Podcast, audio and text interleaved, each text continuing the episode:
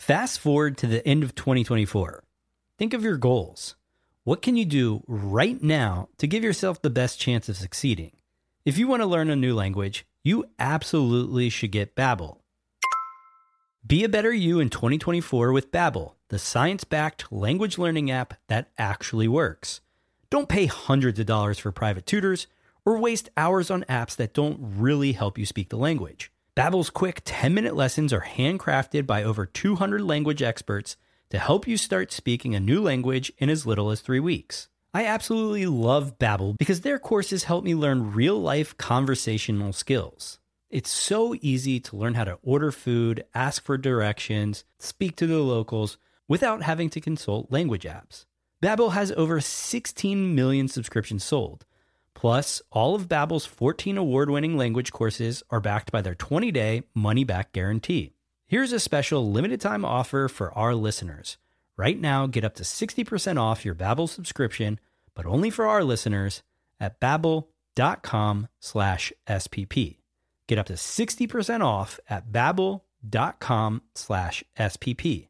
That's spelled B-A-B-B-E-L dot com slash SPP. Rules and restrictions may apply. This episode is brought to you by Visit Williamsburg.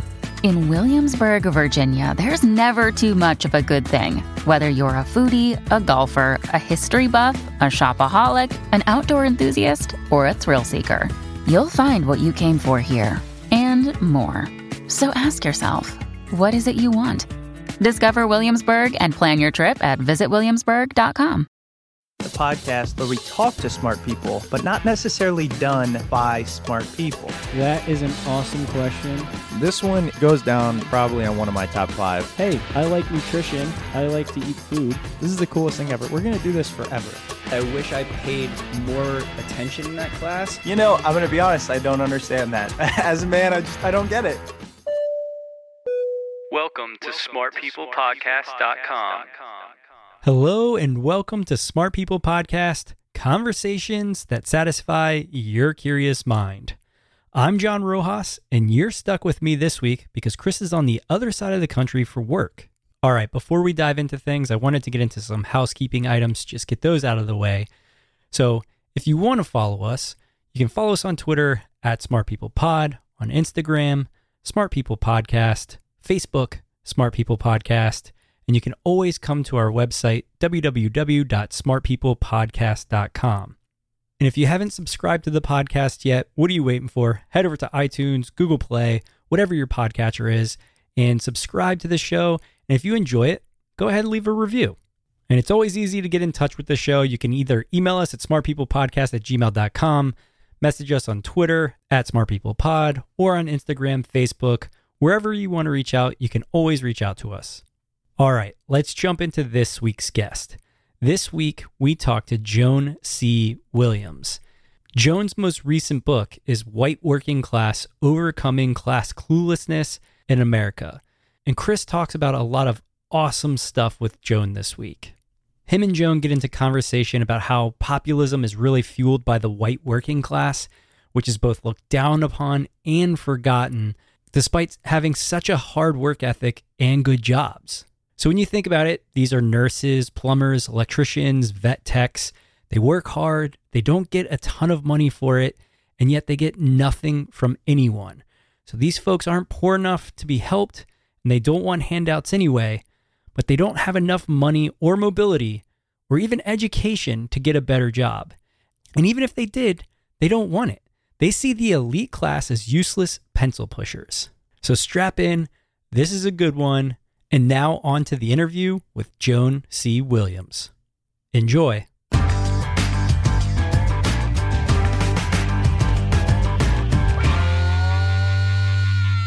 Well, Joan, thank you so much for being on the show and being so dedicated that you locked your cat out of the room so that we would be uninterrupted. Yes, true dedication. Olaf thanks you. Yeah, Olaf, I love it. Well, you know, in the intro, I'll talk a lot about the impact your book had on me, and I, I truly mean it. Uh, but I don't want to waste any time with that. I just want to get into it because it is such critical information. And I think it's necessary to start here. The book is White Working Class Overcoming Class Cluelessness in America. And I want to ask you, why white working class? What are the biggest differences between white working class and other races in America? Well, the reason that it's about the white working class is that it was a marked shift to Trump by the white working class in a few uh, heartland states that that uh, delivered the election to Trump. So I thought it was pretty important for people to understand what was going on with the white working class because the way the electoral college works the, these folks in Rust Belt states have disproportionate electoral power, um, and that's not going to go away because we're not going to um, eliminate the electoral college. Mm. Um, there and the the so that's why it focuses on the white working class. Now, the solutions um, are will help working class people of all races. So the problem, to understand the problem, you have to focus on the white working class. To understand the solutions, these are solutions that will help working class people of color as well. Ah. In terms of what makes the white working class different, um, the white working class, and just define who I mean by white working class, we, we tend to call them white working class. They're in fact the middle. They are not the, they are not the, the poor. Um, I think of for, to understand what's going on in American politics, you need to think in terms of three classes. The bottom 30% are, are, are low income people. The top roughly 20% are what I call the professional managerial elite. What I'm talking about is the middle class, the middle 53%.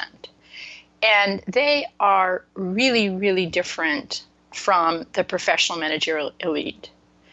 Much um, less different um, are people from the white working class and people of color from the working class. They're, they are much more like each other than either group is like the professional manager elite.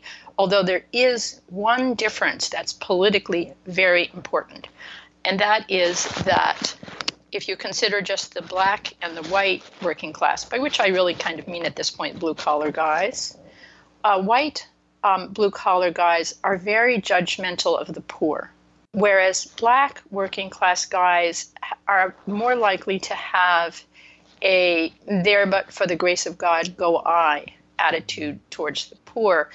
And that creates really different attitudes towards so called entitlement programs. I want to reiterate what you said about who the white working class is because, and you go in this in great detail in your book. I think it's necessary to understand both the monetary aspect, so salary, how much they make, and the educational aspect of white working class. You mentioned it's 53%, but I think, and you highlight it so beautifully in this book, people you had a friend i think who was a lawyer making $220000 and then there was somebody else making 20000 and both of them thought they were working class. Because i at least always believe that there's poor there's most everyone else and then there's the rich like the rich right? Millions and millions. And you do such a great job of explaining wait let's talk about this is a majority but most people who think they're in it might not be. So please more clearly define who the white working class is for us? The way that I defined I define the white working class stems from a report that I wrote with Heather Boushey of the Washington Center for Equitable Growth, and we pre- we defined um, the poor as the bottom 30% by household income, the professional managerial elite as households with one college grad who were in the top 20%. So that's about 16, 17%. And then the middle class as the, the peop, everyone in the middle. Mm. So the median annual income, very roughly, of the poor is like 22,000. This is household income.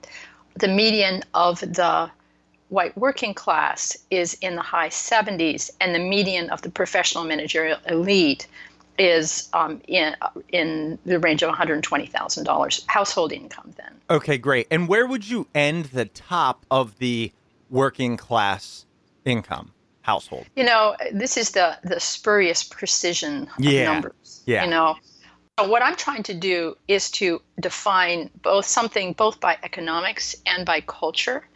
And if you could have somebody who um, is a household with a, a nurse and a plumber, and they could be earning over $100,000 and yet still culturally be more like um, a kind of middle class, you know, family than a professional managerial elite family.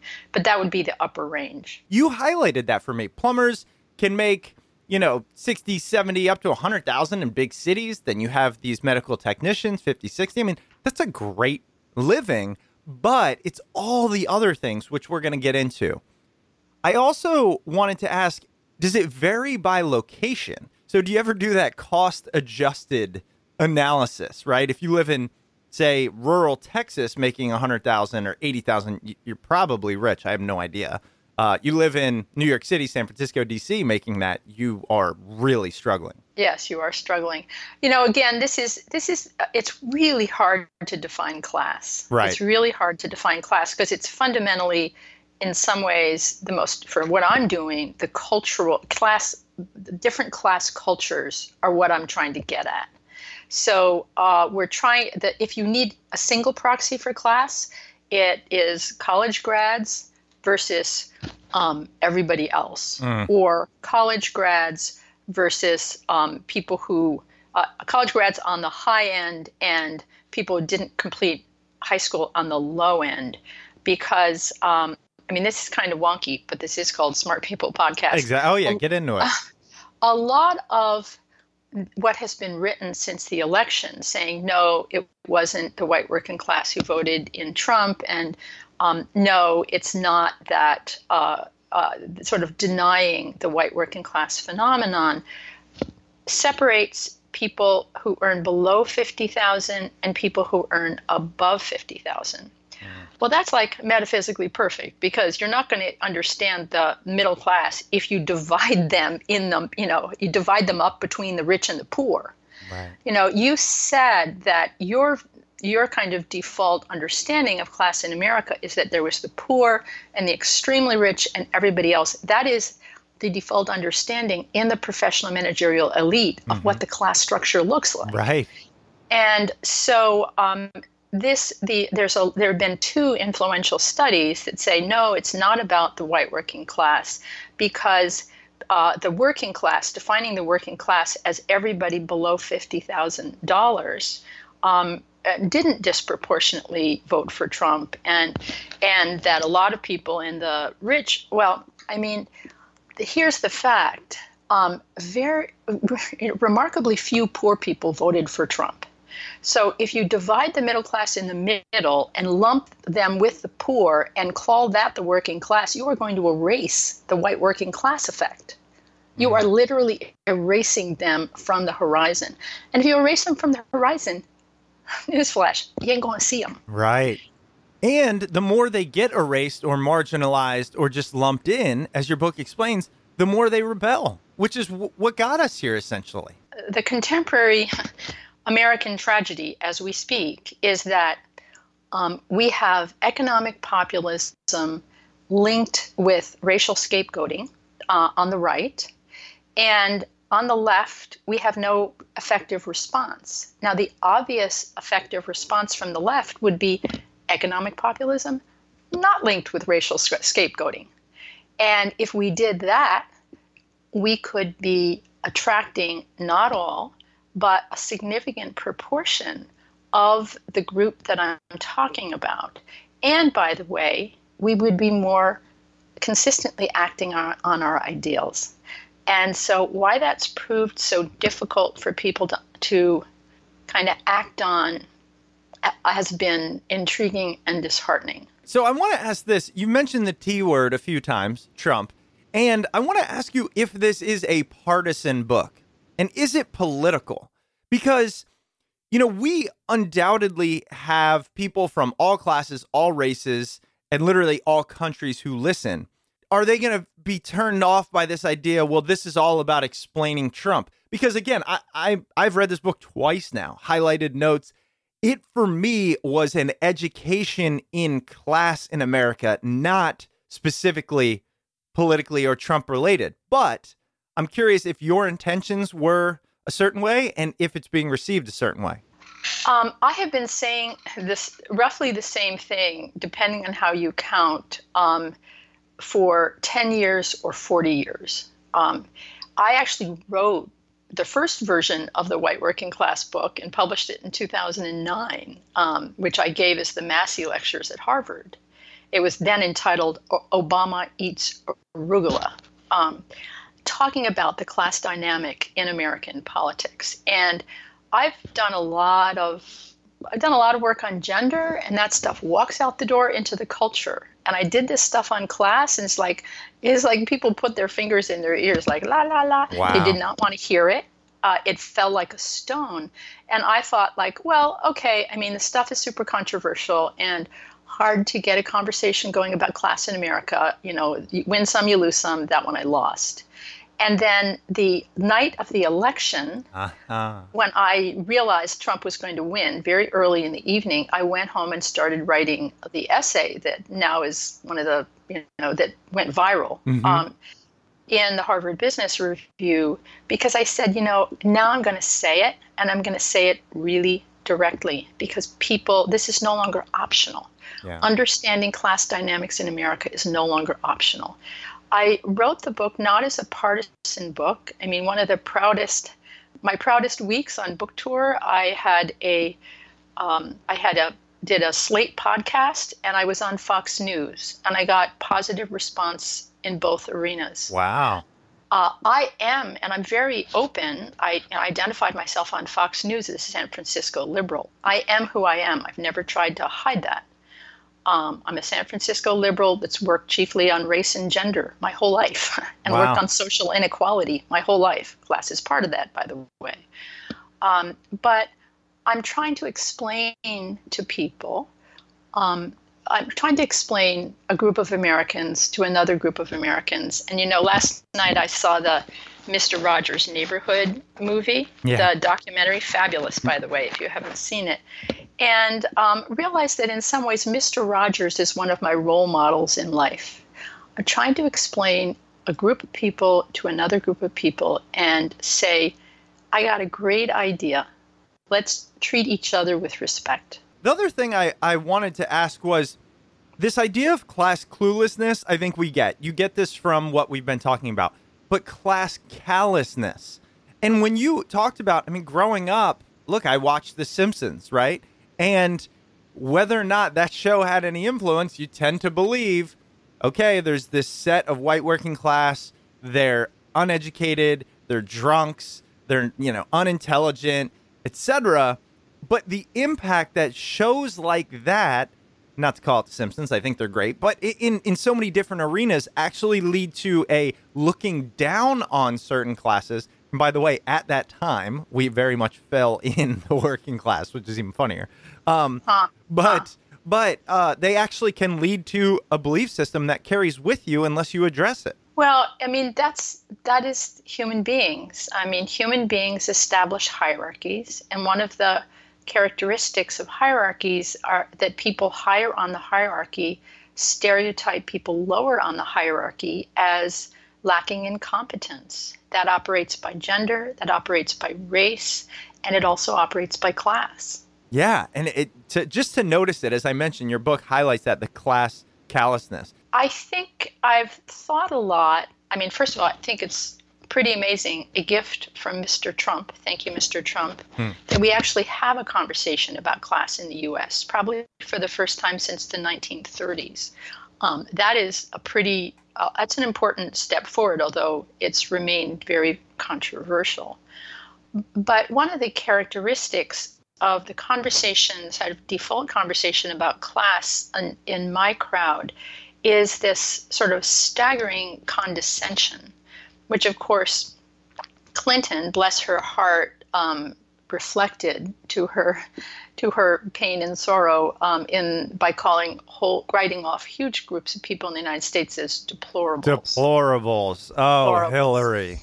Um, that um, that condescension uh, is kind of what you get when higher status groups look down at lower status groups without running it through their heads. Now, white people used to talk about black people in that way, and men used to talk about women in that way. But gradually, over the last 40 years, we have learned to run that through our heads and self correct cognitively. That's all I'm trying to do. I'm trying to get people when they feel that condescension towards people in the in the middle class in the US that they run it through their heads. And that's it's because otherwise it's it's called the hidden injuries of class. It's deeply deeply hurtful and it's it's number one inconsistent with our ideals as Americans. Number two, it's really poisoning American politics. Yeah, and you know there was something that you mentioned before we hit record, which was you've gotten pushback on this book. It's been highly controversial. And I'm not going to lie, that was a little bit surprising to me. And maybe that's, I'm just dense. But it, it seemed like you were holding a light on a group that has been in the dark. So how could anyone disparage that? What has been the most prevalent negative feedback you've received? Well, I mean, the group that just adores this book are people I call class migrants, people who grew up in non elite contexts and now are part of the professional class. Oh. They read this book, and am I, did I, did you say you're that's you. Yeah, that, maybe yeah, that's, that's, why that's, I love that, this book so much. Yeah, that um, they love this. Class migrants love this book because it puts words to their experience. And there's this crashing silence about class in the US. There always has been. I mean, historians have written about this. So it's it's a confusing class location. So they read this book and like, oh yeah, that what she said, that's what's going on here. Yeah. Um, so class migrants tend to really love this book, but the reason it's controversial is because um, so long as there's no conversation about class, the professional managerial elite can tell themselves a distinctly American story, which is that they are where they are due to merit. And they point to the very few class migrants who make it to the professional managerial elite as evidence that they just got where they are through merit. If you start a conversation about class and people have to acknowledge not only their gender privilege and their and their racial privilege but their class privilege. That's deeply threatening to people who have always told themselves the story that they are where they are and they're on the top of society because they've worked hard and they're smart. And that's that's the only reason. If you have to add oh and by the way i had class privilege that's a very different story. Huh Wow. So, I, I just got so many goosebumps, and my listeners know what that means because I had privilege. My, my parents paid for my college. I mean, in a nutshell, I feel like that defines your class, right? But I watched them transition, right? I was I was part of that. Like we we, mm, we moved. Mm-hmm. I, I grew up in one neighborhood, which was fantastic, and then I moved to literally one of the most affluent in the country, right in my kind of formative years, like early teenage. So I did not look at this as chastising the elite. I it literally reinforced to me, I'm lucky. Go tell my parents, thank you for working so hard your entire life to provide me the luck that got me to where I am. I work no harder. Literally, this hit me yesterday. I, I, I flew home. Mm-hmm. I got in really late last night from my flight from work. I'm going up the escalator. It's 1 a.m. and there's somebody else coming down the escalator. This woman works as a masseuse in an airport, right? Yeah, exactly. And, and she's in a, you know, yeah. she's she's another uh, race, and that's fine. And mm-hmm. I literally thought to myself, because I make in a in a day, like I, I get paid by the day, not because I'm a mm-hmm. consultant. Mm-hmm. In a day, yeah. a lot of money. It, it doesn't ever leave me that she. I guarantee you, she worked harder than me. Yes. And the yeah. disparity in income is massive ridiculous, is nutty, nutty. Yeah. yeah. When people say to me, I say I'm, I've just been really lucky. People um, say, "Oh no, you've worked really hard for everything you've gotten," and I, all I say to them is, "So do hotel housekeepers." Yes, yes. You said that there in the book, is. and it just resonated. Yeah. Oh man. such great stuff. Okay. So the other thing I wanted to say was do you believe that Trump has actually helped the white working class? And if not, why did they vote for him and do they continue to support him? Um, you know, first of all, do I believe that Trump has helped the white working class? I'm not an economist. Yeah, so right. I, I don't know. Okay. Um, and now I'm just going to talk to you as like an ordinary garden variety American from San Francisco. Well, no, can we talk about Harvard educated No, and all that? Okay. I, I mean, I think it's important to to know what you don't know. Um, but I do not believe he has helped the white working class, um, and um, I don't believe that that was actually well. Intentions are uninteresting. Right. So, no, I don't believe he's helped the white working class, um, except in one way, which was which is um, he has given blue collar guys more of a sense of social honor and dignity. And to the extent that they're loved by blue collar wives, he's helped them in that way. Um, and I think that, again, I think the opportunity for, you know, whether you're Republican or a Democratic politician, the opportunity is to number one, stop insulting people because that just plays into the hands of irresponsible leadership.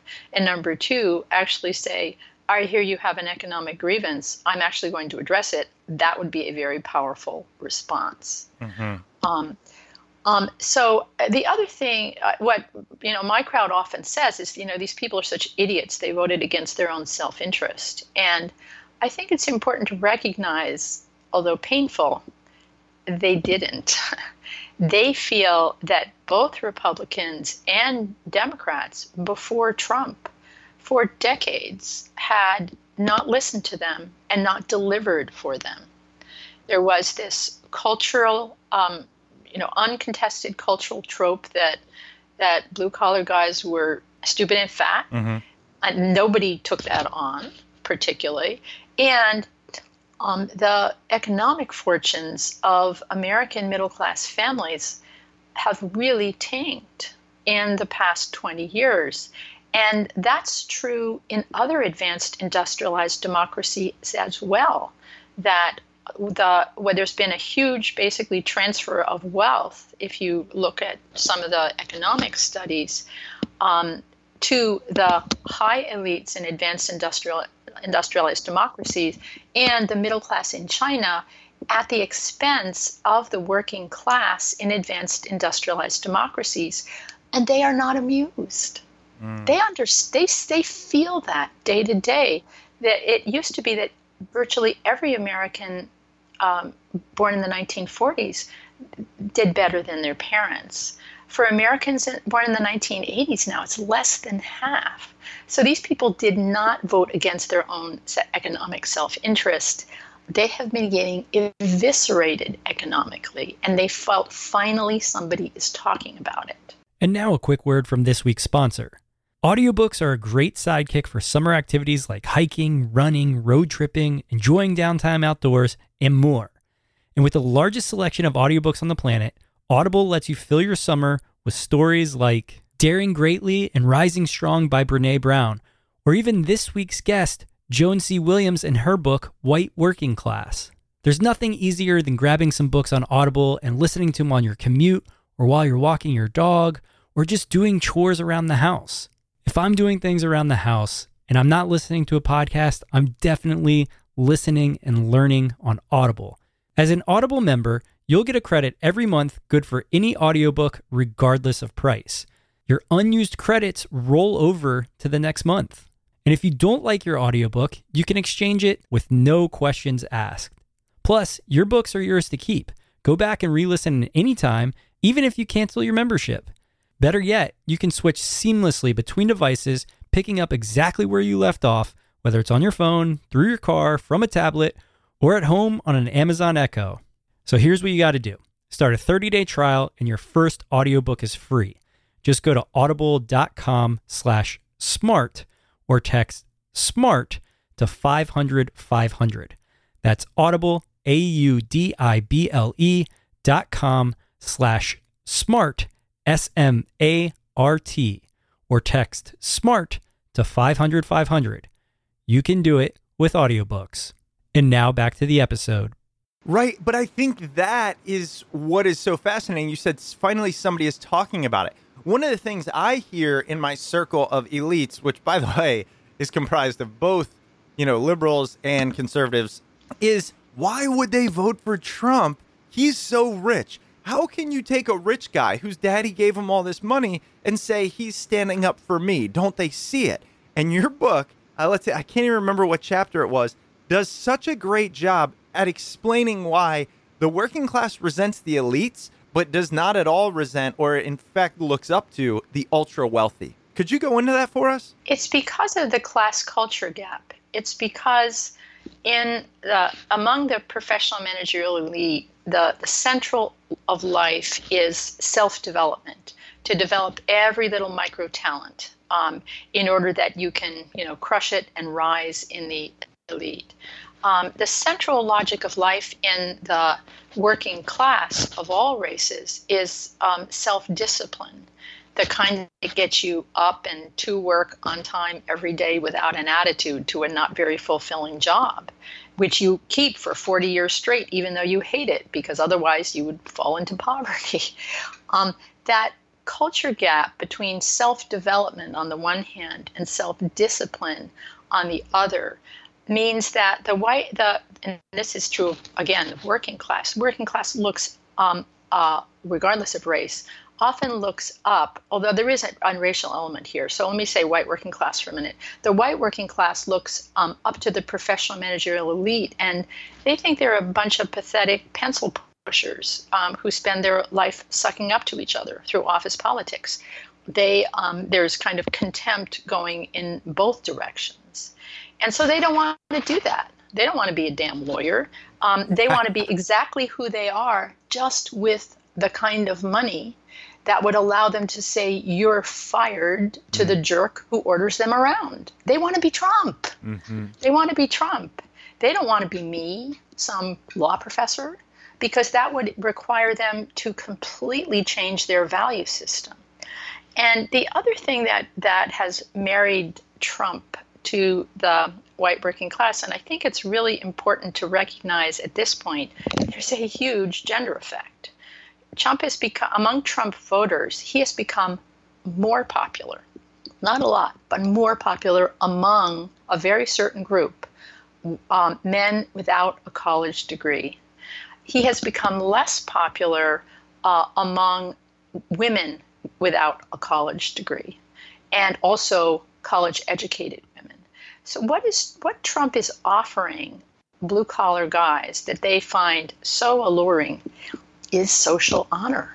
He is not offering them a better life economically. That's just my analysis, not being an econ- economist. Right. But he is offering them a lot of social honor, and he's enacting a certain kind of masculinity, which is very in, in, soothing and empowering to them. Um, the kind of you know all he's uh, enacting um, a sort of exaggerated form of uh, of you know, well, you know, his button is bigger than Kim Jong Un. Right. You don't have to go very far, right? Right. right. He's got a really big button. Uh huh. Um, and what matters is how big your button is. Yep. Um, so that's the kind of um, of kind of empowered. I am dig. I am full of dignity. I am top of the heap because I'm a real man. You know, that's that's very attractive for um, a group of people who has seen their status as providers slipping from their grasp in the past 25 years. Because whether you're, no matter what class you are as an American man, we still measure masculinity um, by the size of a paycheck more than we like to admit. Sure. Their paychecks have, have fallen.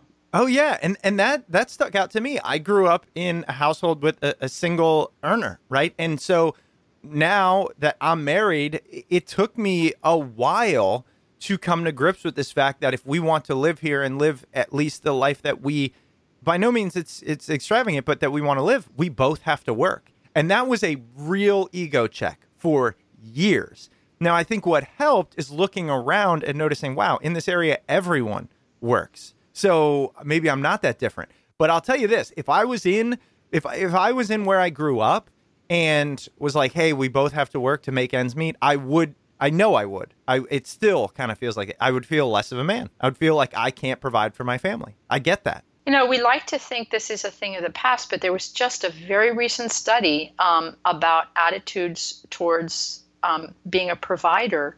And most Americans still believe, think less of a man if he's not a provider. And most Americans don't think less of a woman if she's not a provider. That doesn't shock We me at all. At all. You know, one of my, my first well known book was called Unbending Gender.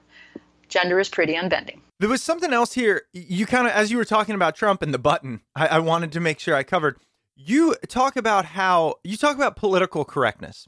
And this is something that has always baffled me watching Trump. But explain why being against political correctness has actually become so popular. I was actually watching The Daily Show, my elitist, you know, nightly humor. And, you know, and, and he was talking about how the same thing is happening around the globe.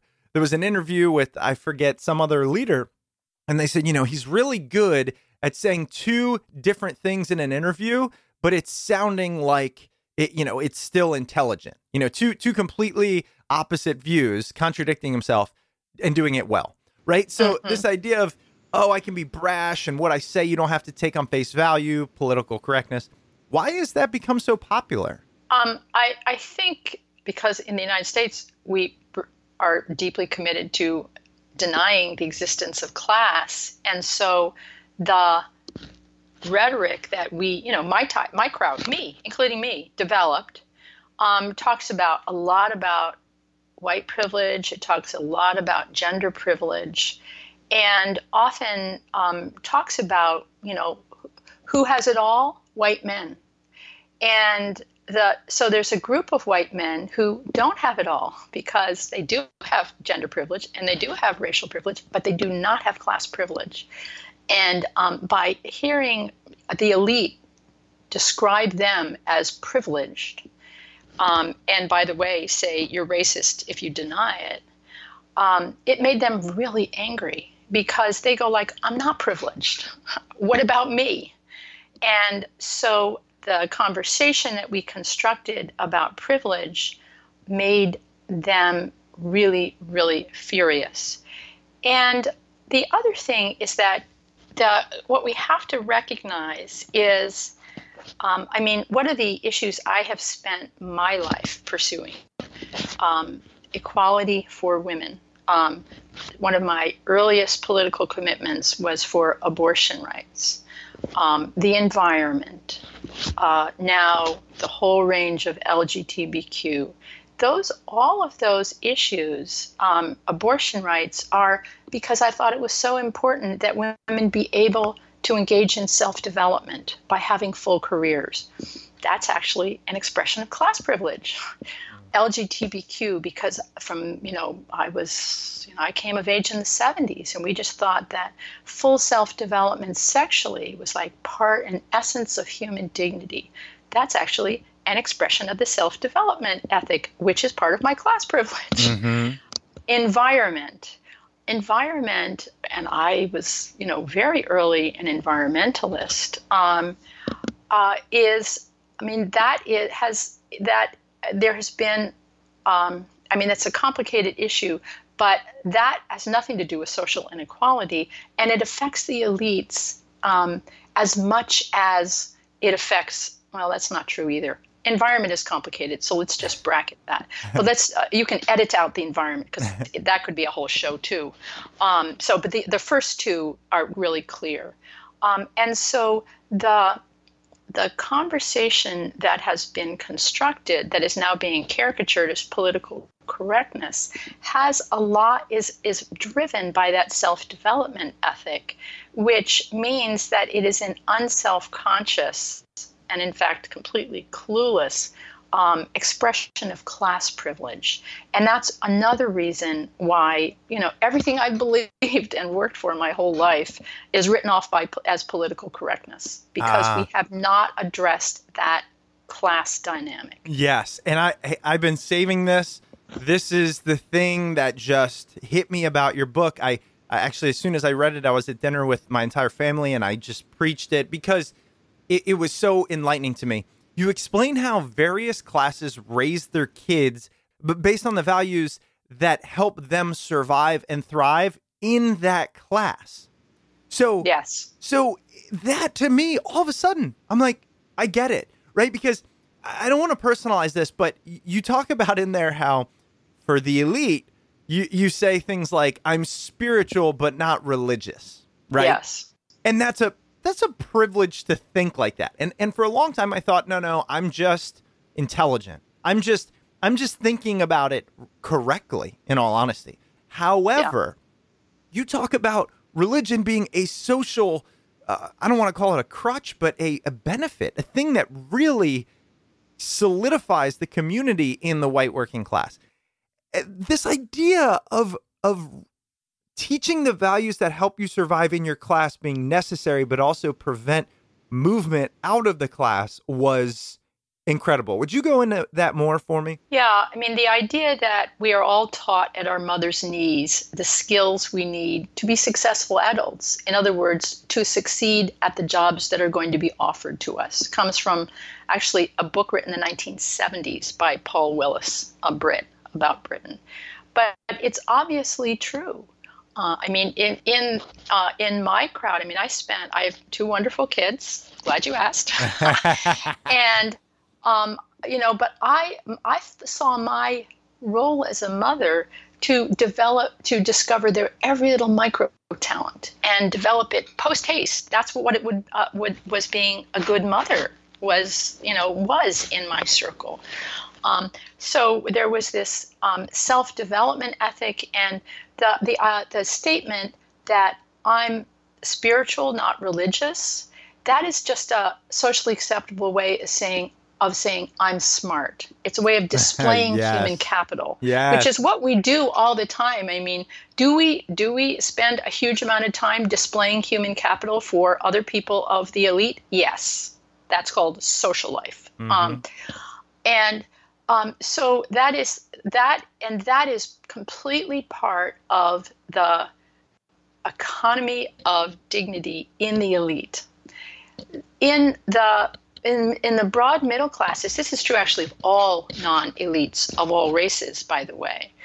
Um, there's actually studies that show that the elite is more focused on individual achievement, whereas the middle classes are more focused on solidarity and community.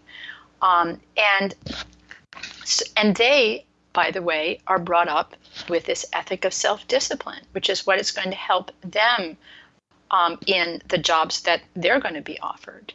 And so they highly value the institutions, the traditional institutions that aid self discipline, religion, family values, the military.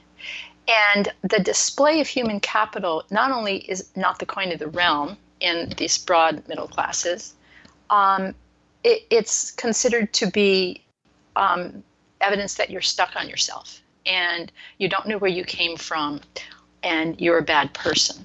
So um, it makes perfect sense in that context that they would, you know, the joke in California is, you know, how do you, what do you call a Jew in California? A Buddhist. Um, so, and that's displaying self invention, displaying self development, displaying that you're a thoughtful, intelligent person Yeah. you know, you know, what do you call a Catholic in Pittsburgh?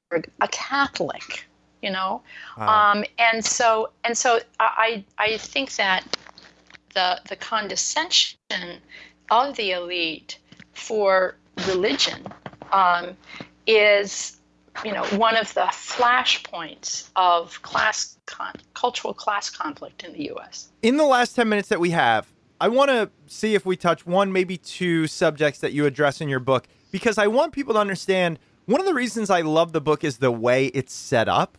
One of my biggest issues with books these days, and you can ask my wife, I get sent about three a day. They arrive at my doorstep because to be on the show. And I, I read a lot of them or peruse, or mostly I get through about 30 pages and I go, okay, here's the reason. Most books are good for the first tenth of the book, and then they're just words trying to fill in a full book.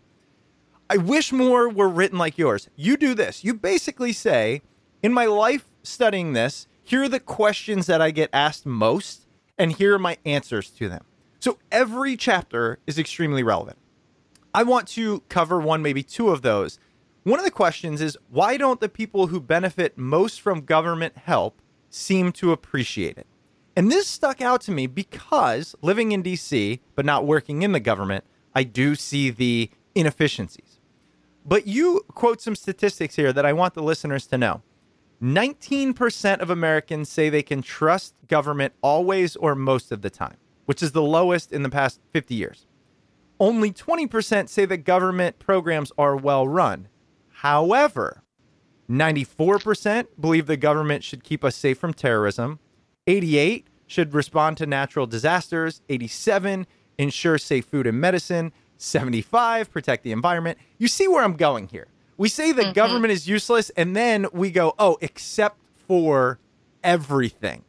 Tell us more about that. Yeah, Americans hate government, but they love government programs. yes. I mean, this is this is the brilliance of the anti-government um, movement of the past 40 years. There's been a very, uh, uh, which I complete as an as an intellectual, I like to think of myself as an intellectual. I think it's one of the most creative intellectual interventions in American culture in the past 40 years. The, I mean, how do you take a very complex, post-industrialized society in which government is deeply intertwined with capitalism and with the quality of everyday life and demonize government. That's what they did. Hats off. Brilliant, brilliant. The the the pro-government response completely ineffectual, mm. completely ineffectual. And so what has happened is that um, I mean, how did how was this brilliant creative feat accomplished? Go back to the um, and this is the really the white working class because this is uh, the black working class, which is the other group for, for which there's data is really different here. Um, among the white working class, here they are. They're focused on self-discipline, dignity through hard work. Um, I and what we have done is dropped down two kinds of government programs. One are universal programs that are framed as you've earned this Medicare and Social Security. Those are untouchable politically, except for actually Republicans are now, you know, the whole tax cut, the whole theory behind the tax cut is to eviscerate them. We'll Huh. see if it goes there. Yeah. But um, those are untouchable politically because they fit in um, to that ideology of I've worked hard, I've earned this, and now I'm entitled to it. Disability also fits into that. Ah, but don't don't call it an entitlement, or else people No, will no, no, say, no, no. "Yeah, No, but it, it is the residue of hard work. sure." That's the way it's conceptualized. Huge numbers of white working class men on, on disability. Then there's a different kind of government program, and they are targeted on the poor and based on need. And um, that has been what has been at the center of um, the kind of progressive idealism for the past 40 years. When we look at the history of those programs, number one, uh, the subsidies they provide tend to be stigmatized, sporadic, and sparse because they're politically always embattled. And the reason they're always embattled is that um, sort of anti, the anti-government business elite can caricature them as handouts to the poor paid with your hard-earned tax dollars. Who are they talking to there? They are talking to the white working class. Yeah.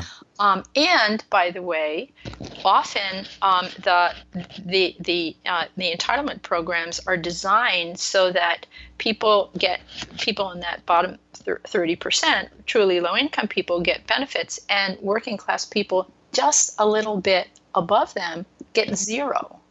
And so they, their lived experience is why are they getting that? I'm not. You see this in Hillbilly Elegy, by the way, where he, that where J.D. Vance is, um, I think, in high school, working for uh, working in a grocery store as a cashier, and he sees um, people on food stamps um, with cell phones and buying you know buying non-healthy food and he gets very resentful like why are my tax dollars going to support these people so that is um, that is the that is the class resentment that has been very very effectively mobilized um, um, to kind of demonize government and you know the simple the simple answer it's not simple but it's conceptual to do but it's conceptually simple is if you want to give social benefits do it the way the rest of the world does through universal programs because mm-hmm. that means you have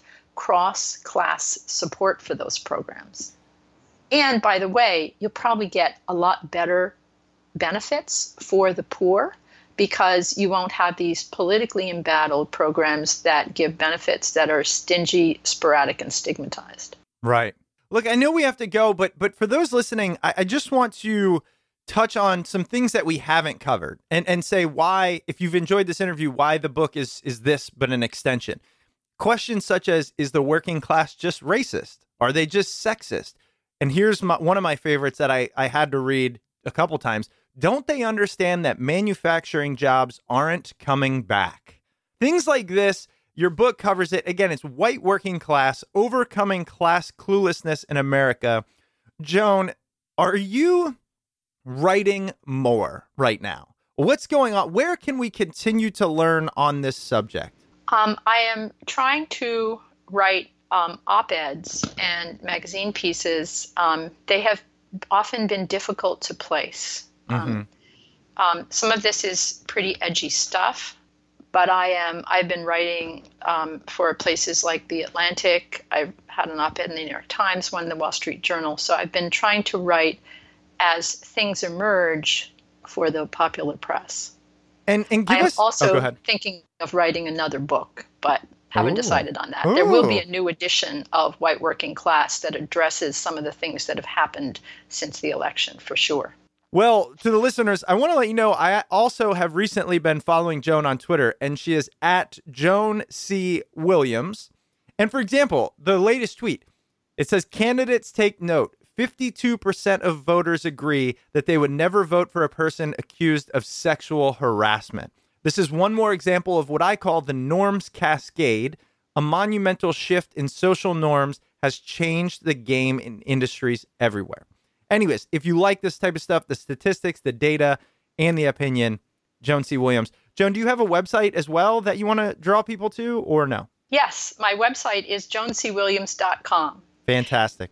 Well, Joan, again, thank you so much. Incredible book, incredible insight. Really appreciate you being on the show. Thanks so much for the invitation. All right, welcome back. I hope you enjoyed that interview with Joan C. Williams.